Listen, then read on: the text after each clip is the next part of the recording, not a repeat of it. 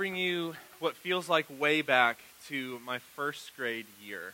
And who became my best friend, Max, was in my class with me. And I noticed him across the room and thought, I want to be that guy's friend.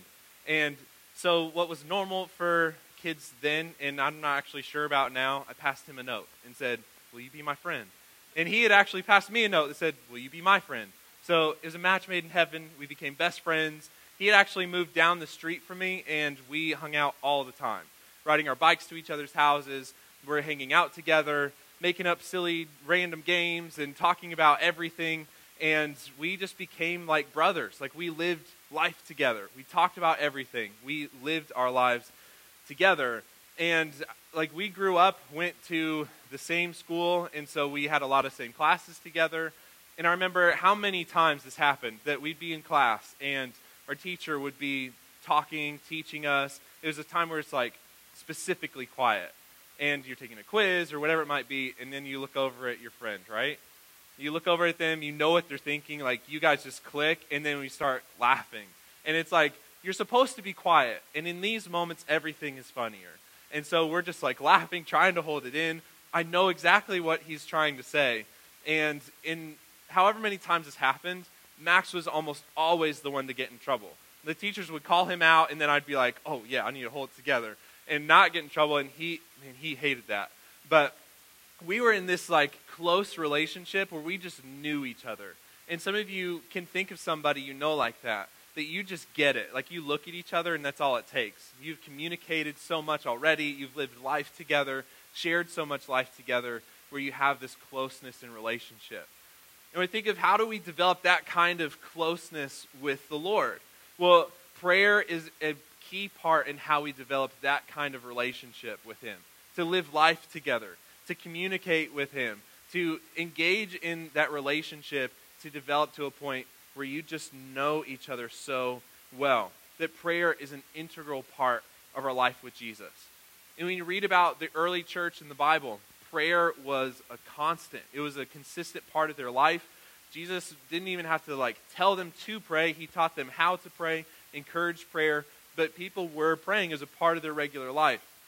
And you look at the life of Jesus. He took many times to go away on his own to be with the Father, to pray, engage in that relationship. And in the New Testament, Paul, as he's writing to different churches around the area, he encouraged them in prayer. He says, Pray for others, pray for me, pray together prayer is a regular part of our life with God.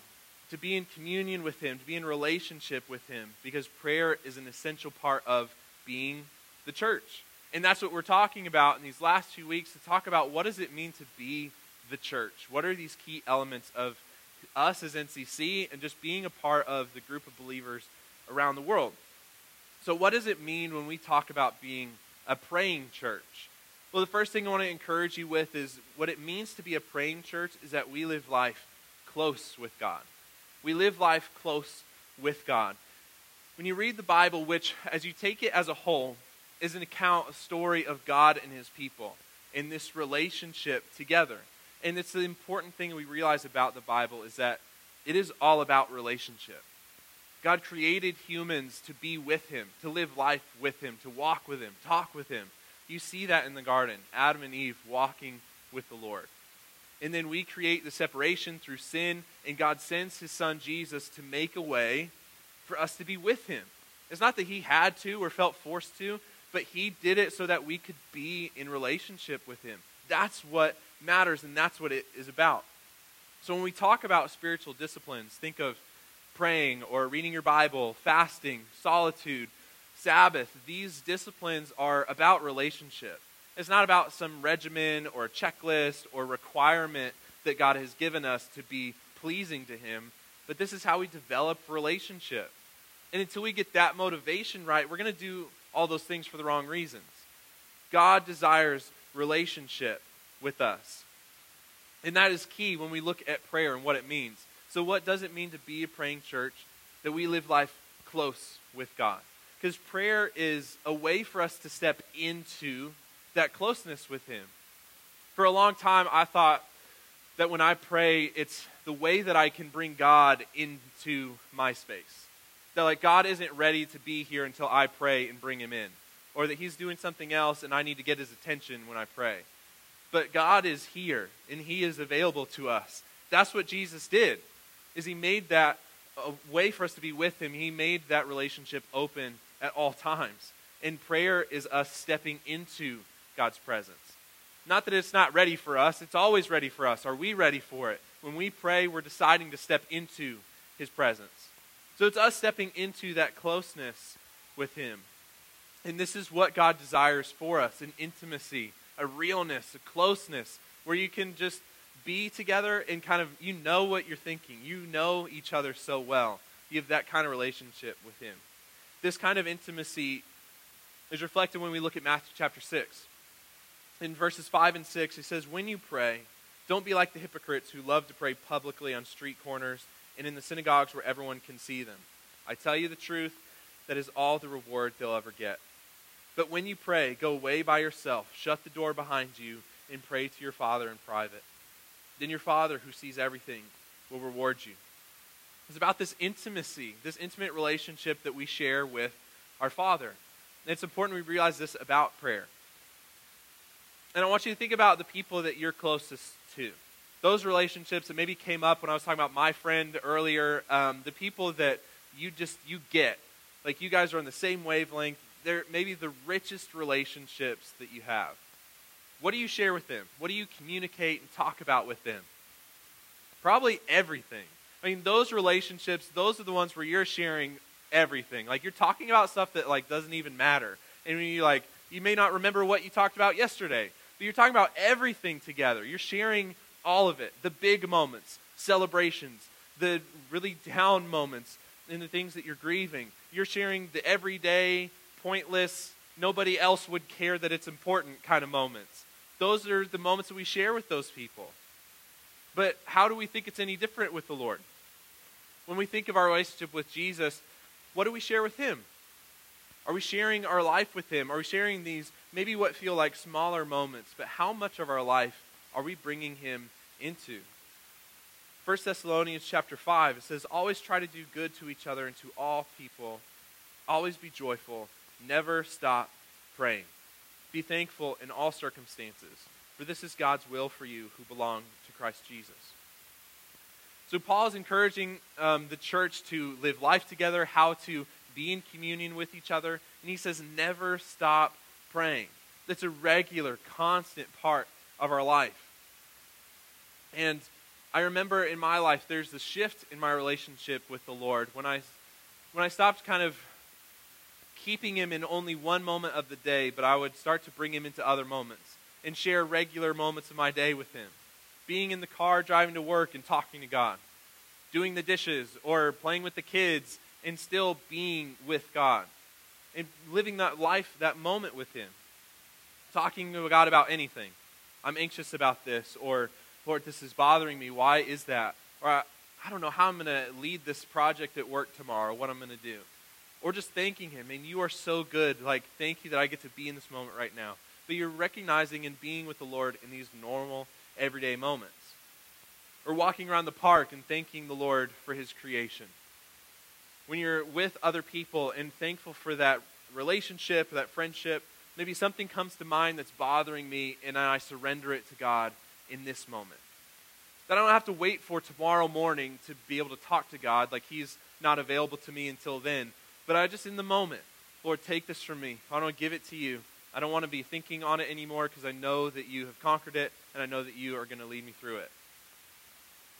And even sometimes, like, we carry too much because we feel like we can't let it out to the Lord, that He's not ready for us until some specific moment.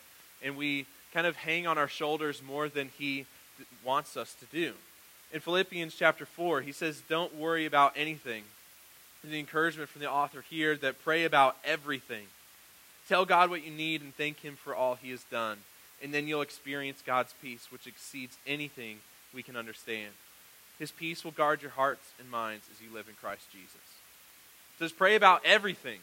Let it let God know about it. Like let it out and talk to him. Share those moments with him. Because when we are a praying church, it means we're living life close with the Lord. God wants to be in it with us. He's a good father. He cares for us. And it's not like he's going to make fun of us or make us feel shameful about whatever comes to our mind and what we're experiencing. But he wants to be in it with us because he wants a kind of intimate relationship with us. It's about relationship. And so we share all these things. We share these moments and talk to him about the stuff and on our mind. And we're talking and talking. But we also, in the talking, need to make sure we give time to listen and time to just be with the Lord and listen to Him and let Him speak. Because if it's a relationship, Max and I would not become so close if I was the only one ever talking to Him. And He's like, never talks to me.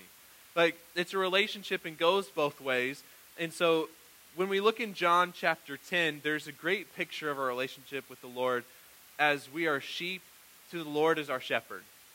And he says that the sheep know his voice and he says the sheep won't follow a stranger because they don't recognize him. They don't know his voice. They're not going to follow him, but they know the voice of their shepherd, and so they follow him.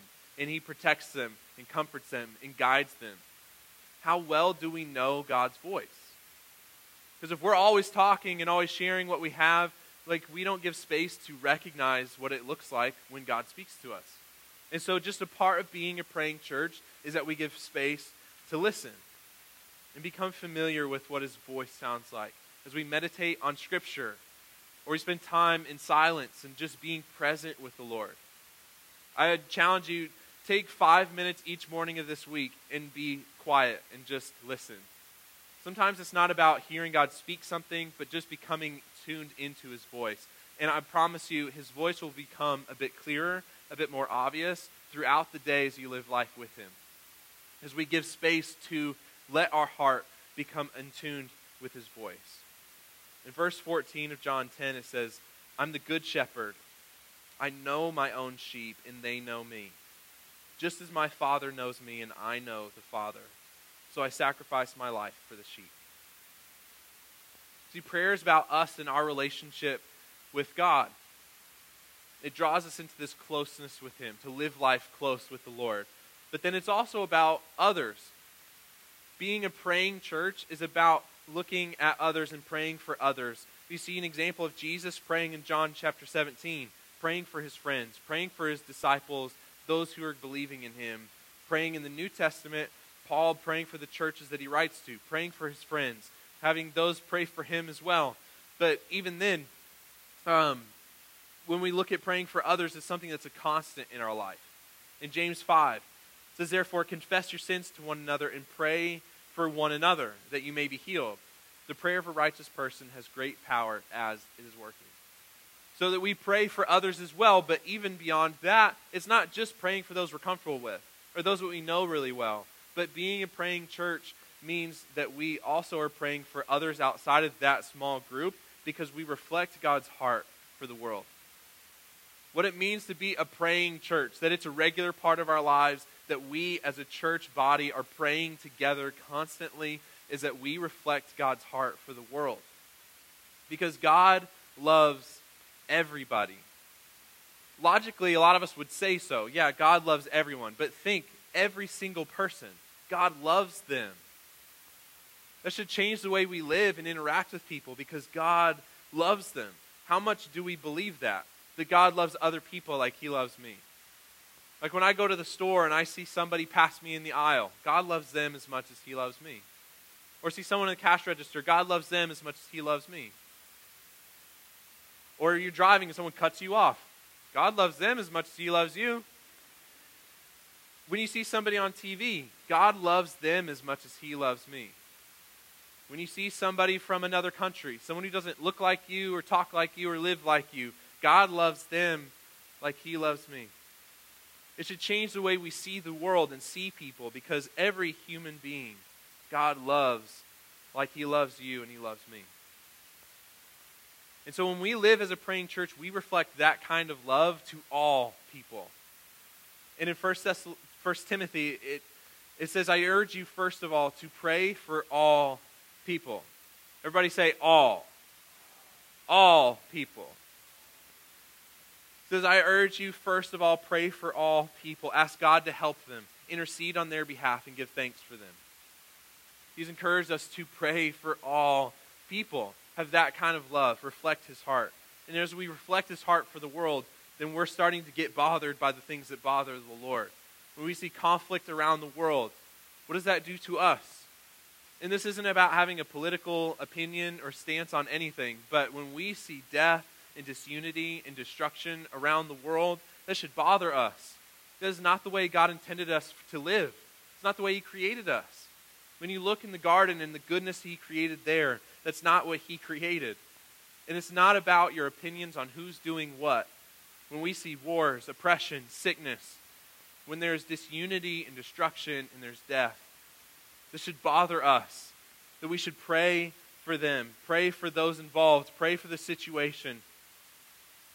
And Jesus calls us even to go further than that. Because he says, pray for the people who cause the disunity.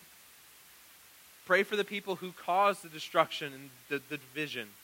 In Luke chapter 6, Jesus says, But to you who are willing to listen, I say, love your enemies, do good to those who hate you, bless those who curse you, pray for those who hurt you. Being a praying church means we reflect his love for the world. It goes beyond just our small sphere, but it is across the world to those we may not agree with, that we would pray for them. Pray for all people. Again in 1 Timothy, I urge you first of all, pray for all people. Ask God to help them, intercede on their behalf, and give thanks for them. Pray this way for kings and all who are in authority, so that we can live peaceful and quiet lives marked by godliness and dignity.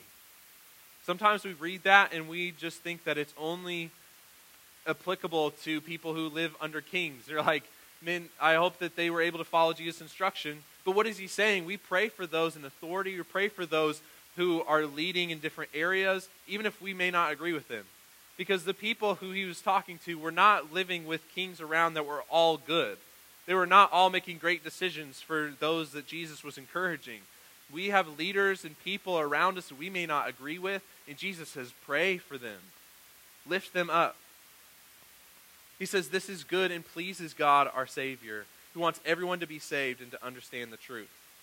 For there's one God, one mediator who can reconcile God and humanity, the man Jesus Christ. He gave his life to purchase freedom for everyone.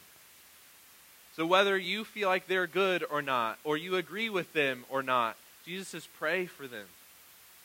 Even if you don't think they deserve it, do you think you or I deserve to be prayed for and lifted up by others? No. Nobody deserves that, and that's not our place to say. Jesus is the one who will judge. And you can trust he will do that righteously. So let's leave that job to Jesus. He has called us to pray. We are not in this place that he has asked us to judge others, but that we would pray for others. So let's do what he called us to do to be a praying church, to pray for all people because he will judge and he'll do it righteously, but this is what he's called us to do. I want to give you some context because this is what he's saying. He's saying, for example, pray for Joe Biden, pray for Kamala Harris, pray for Greg Abbott. What about praying for Vladimir Putin or King Charles III or praying for your boss at work or praying for Pastor Aaron? Like, it doesn't matter whether you agree with them or not, or you think they're good or they're not. He says, pray for all people. That's what the church is supposed to be. That we lift people up because what God wants is for everyone to be saved and understand the truth, it says. So I'm just trying to give you context. That it's not about we get to judge people or think one way or another, but to pray. And to have a scope that goes beyond just the people right in front of us, but to think about the world because Jesus is. And prayer helps us to reflect that heart. It says, This is good and pleases God, our Savior, who wants everyone to be saved and understand the truth. So, what does it mean to be a praying church? Do we live life close with God? Do we reflect His heart to the world? The more we pray and engage with the Lord, the more we will do these things and express that kind of love. And it also, it means that we start thinking and loving and looking like Yahweh. As we are a praying church, we start looking, thinking, and loving like Yahweh. I remember a few months ago, I was facing what felt like an incredibly difficult season of life. It was really a trying time uh, parenting our foster kiddos, and our lives just looked different than I had wanted it to by then. And I went to go pray and walking around a park and praying to the Lord and just sharing what I'm feeling. And really, all I wanted was Him to say, Hey, I'm going to work it out the way you are asking me to, and you can go do the things that you want to. Like, that's what I wanted Him to say. And then thankfully, the Lord spoke through those thoughts and spoke to me. He reminded me that in this moment, I was, just wanted the situation to change because I felt like that was a problem and I wanted peace and I needed this to change. But he reminded me that in this moment, God was just wanting to change me, to change my heart, that I would find peace in him and not my circumstance, that I would start to see what he is doing and how he's working and what he wants to accomplish in this moment. How many times when we're praying are we trying to just change things to look like what we want them to look like? When God is just waiting for us to say, You can change me that we would see things like He does, that we would start looking like Yahweh. We would start loving people like Him. That maybe it's not about that person changing, but God really just wants us to start loving them like He would. Prayer helps us to do that, to come close with Him, to align our hearts with Him. And in that way, we start looking and loving people like Yahweh does. It's such an important part of prayer to do that, to reflect Yahweh. Yahweh who embodies love, who is love. And you see that love through what he has done for us. Because in the beginning, God created a perfect world for us to be in relationship with him, and we're close with him. And then we decided to take things into our own hands. And in that, we brought sin and separation, that we couldn't be in the presence of a holy God. But God desired relationship with us, and so He sent His Son Jesus to come to the earth, to live a blameless life, and give His life on the cross. And in that, He took our payment of death. We were destined for death because of the sin that we brought into the world, and Jesus took it upon Himself, and He gave His life. And in that, He paid that price opening the veil, tearing the veil, it says, opening the space for us to step into God's presence, to have relationship with Him again. And that life is available to us now to just decide we want to live life with the Lord and be led by Him, that He would be the guidance of our steps, He would be our shepherd. And so this morning, we want to present an opportunity to pray that prayer, to start relationship with the Lord. Maybe you've not prayed that before and you want to live a life with Him.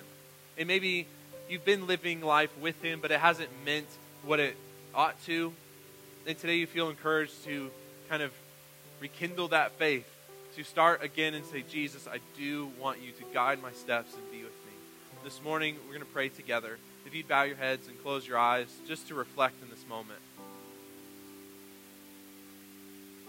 If you want to pray that prayer, we're all going to say it together, even if you've prayed it before, just in support of those who maybe haven't that we'd ask the Lord that we'd live life with Him. He'd be our shepherd and our Savior. So let's pray together. Say, Jesus, thank you for your love. Help me to love like you. I want to live life with you. Be the Lord of my life. Be the Savior of my life. Have all of me. I love you, Jesus and I want to be yours. In Jesus' name, amen. Can we celebrate together if anyone may be making that decision for the first time? You guys, this is what it's about to be in relationship with Jesus. And so we celebrate those who maybe are starting that kind of relationship with Him. And we at NCC, we want to help you in these next steps and continue to be alongside of you as you grow in your relationship with the Lord. And so we have a next step for you. You can see on the screen. If you go to newcommunity.co slash connect track, this is a space where we can come together, talk about Jesus, talk about next steps in growing and being a part of this community of faith. And so you can find information there. If you pray that prayer today, check out that link. um, as we help you grow. Now, as we think of this week and how we kind of put to action um, what we're talking about to be a praying church, there's a couple things I want to challenge you with. They're simple, but maybe feel challenging in a way that we can express to be a praying church together, even in a personal life. The first would be share an everyday moment with the Lord. Maybe you notice the beauty of the nature around you. Tell Him. Tell Him right then. You don't have to wait for any specific moment, but just talk to God. Maybe when you're doing dishes, talk to Him. These are just examples, but in everyday moments, take a moment this week to just reflect on the Lord, pray, talk to Him. It doesn't have to be a very special thing, but just say, God, you're good. Thank you that I get to experience this. I love you, whatever that might be. The second thing would be pray for someone that you don't agree with. The scripture tells us to ask God to help them and give thanks for them. This may feel challenging if you're not used to doing it much, but it's an important part of our faith because we reflect God's love for everyone. How many times have we done something that didn't fall in line with what God had planned for us? And He still loves us. And so it's not us up to us to judge, but we'll just pray for those even if we don't agree with them. Because He says, pray for all people. I want to take a moment and pray together to ask the Lord to give us strength to do this. We'd start reflecting His heart, to be a praying church together, to become a constant, consistent part of our lives as we reflect on who God is. Jesus, thank you, Lord, for bringing us together, that we can learn together and grow together. Lord, as we're talking about being a praying church, help us see the impact, the importance of prayer in our personal life, in our life together as the church. And Lord, this week, as we look to practice this and put it into our normal life, bring it up in our mind that you're with us in everyday moments. Help us recognize your spirit around us in what may feel like a very mundane moment of the day. And also, Lord, give us courage to speak blessing, to speak good of people maybe we don't agree with, to be able to pray for them, lift them up, that they may know you, that they may experience blessing because of you. Lord, it's difficult sometimes for us, but we want to reflect your heart in the way you love the world. And we thank you that you love us even when we don't deserve it. Jesus, help us with this. We're excited for the change and just the way we're going to grow and looking forward to how you're going to move in our lives in this church. We love you.